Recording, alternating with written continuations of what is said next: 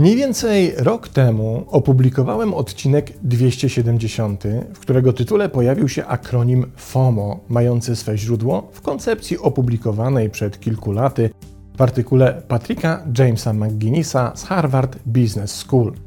Chodziło o dostrzeżone przez McGinnisa zjawisko lęku przed utratą.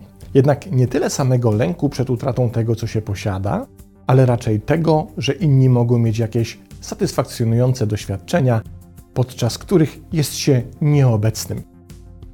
Zilustrowałem wówczas to zjawisko przykładem Kazika, który spróbujmy ponownie przywołać. Oto Kazik zauważa w mediach społecznościowych posty znajomych podekscytowanych udziałem we wspólnej imprezie, co jest dla Kazika również sugestią tego, że w zapowiadanym wydarzeniu wezmą udział wszyscy ci, którzy się towarzysko liczą. Ba!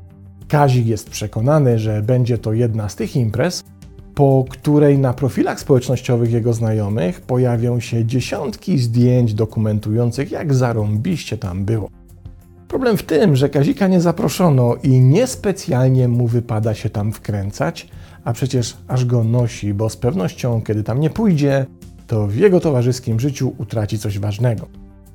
Z każdym więc kolejnym publikowanym postem, który gloryfikuje udział w tym wydarzeniu, Kazik zacznie odczuwać coraz silniejsze uczucie niepokoju, w końcu przeradzające się w dosyć destrukcyjny lęk. Tak między innymi działa FOMO, czyli właśnie strach przed utratą, który to mechanizm od pewnego czasu jest coraz częściej obserwowany nie tylko wśród młodych ludzi.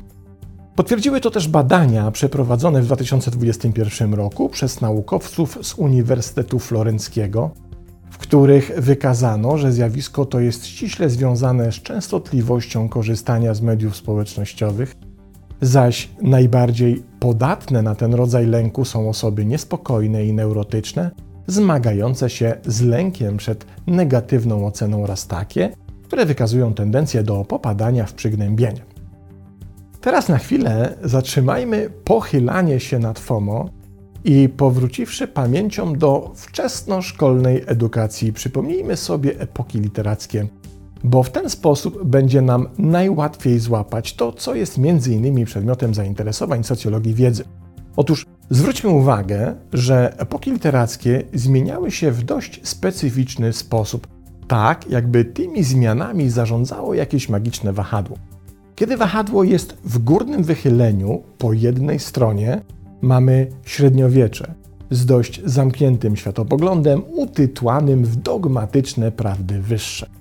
Jednak wahadło w końcu zaczyna swój ruch w drugą stronę, by w końcu pojawić się w kolejnym maksimum swojego wychylenia, przynosząc pełny rozkwit renesansu ze swoim humanizmem i powrotem do idei antycznych.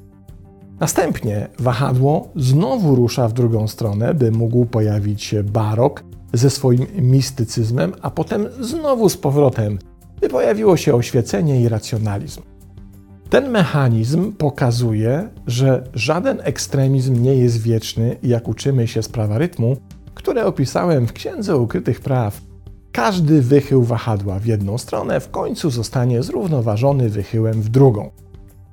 Czy to prawo może mieć zastosowanie do omówionego wcześniej mechanizmu FOMO?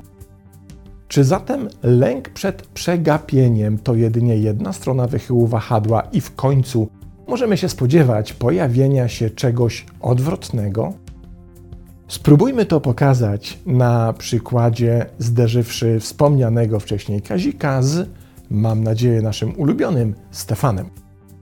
To na pewno będzie super impreza, na której będą wszyscy fajni ludzie, a jak mnie tam nie będzie, to o fajności będę mógł sobie pomarzyć, przeglądając ich foty na Insta. Wzdycha Kazik, siedząc w knajpce naprzeciwko Stefana. Jakaś impra się szykuje? Pyta Stefan raczej z grzeczności niż z zainteresowania. No nie ściemniaj, że nie wiesz, bo przecież ja z kolei wiem, ekscytuje się Kazik, że cię zaprosili. Nic mi nie jest wiadomo w tym względzie, odpowiada Stefan. No weź telefon i sprawdź. Kazik nie daje spokoju. To Anka organizuje. Na pewno ci napisała priwa.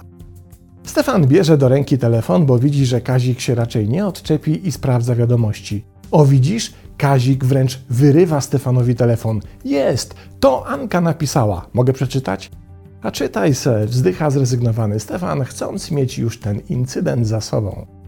Kazik czyta więc wiadomość. Stefanku, błagam, musisz tam być, będzie super, trzy serduszka, słodziaku, przyjdźcie z Grażynką, pięć serduszek i aniołek, kocham was, znowu trzy serduszka, buziaki i na koniec balonik. Kazik kończy czytać wiadomość i podsuwa Stefanowi telefon. No weź, sam zobacz. Daj spokój, gościu, odpowiada Stefan, przecież tego nie da się potem odzobaczyć. Czy to znaczy, kipi ze zdziwienia Kazik, że się tam nie wybierasz? Nie, nie wybieram się.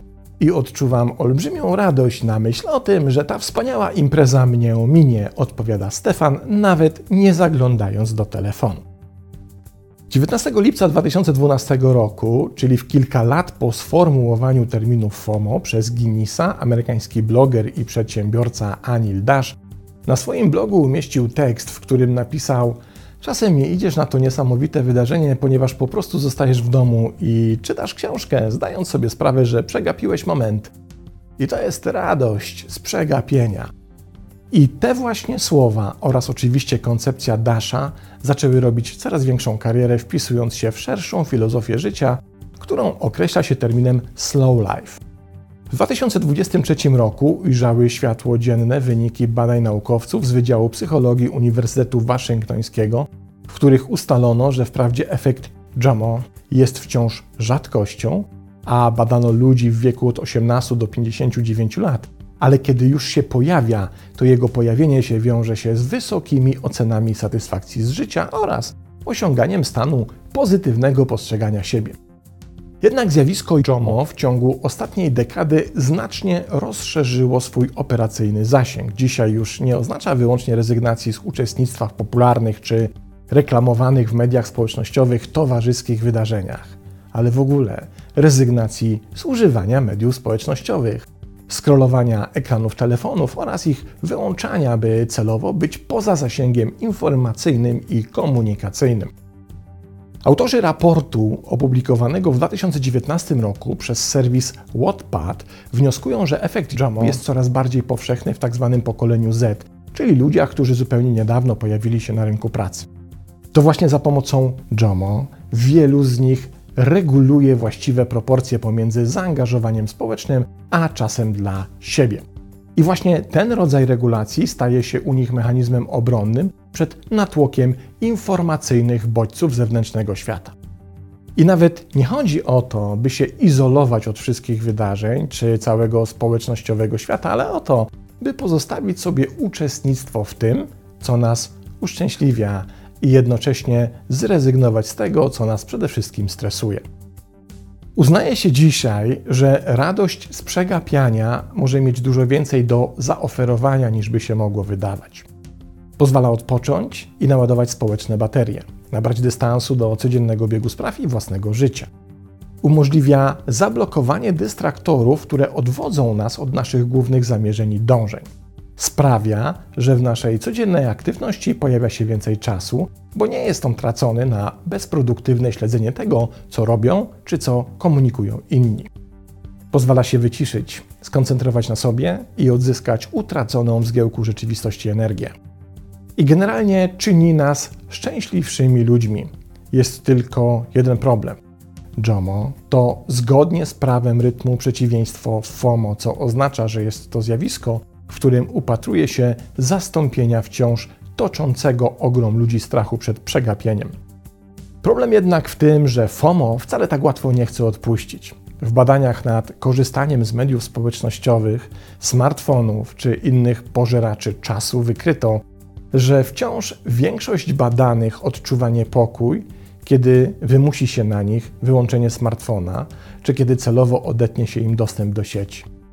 A to oznacza, że FOMO zaciekle walczy o to, by nie stracić swojej pozycji i to nie tylko wśród młodych ludzi, ale i całej populacji.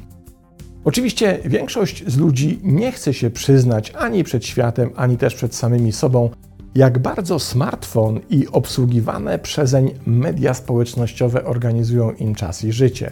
Więc kiedy pojawia się temat radości z przegapiania, większość ludzi chętnie deklaruje, że od dawna to robią. Jednak rzeczywistość jest zgoła inna. Jamo to wciąż malutka wysepka na oceanie FOMO, ale za to spokojna, zdrowa i pełna bujnej zieloności. Wspaniałe miejsce do rekonwalescencji naszej psychiki i jeśli nawet miałaby się pojawić w naszym życiu tylko z powodu mody, nowego trendu czy innego temporalnego zachłyśnięcia, to warto ją propagować, by stała się coraz częstszym nawykiem w naszej aktywności. Bo akurat nie każda moda jest mało warta. Moda na Jomo jest tego najlepszym przykładem. By z niej skorzystać, wystarczy chociaż na krótko wyłączyć telefon. Choć raz przegapić to, co się nam wciska jako nie do przegapienia. Choć na kilka godzin odciąć się od napływających ze świata bodźców i poczuć radość zanurzenia się w chwili dnia, który w naszym życiu już się przecież nie powtórzy, prawda? Pozdrawiam.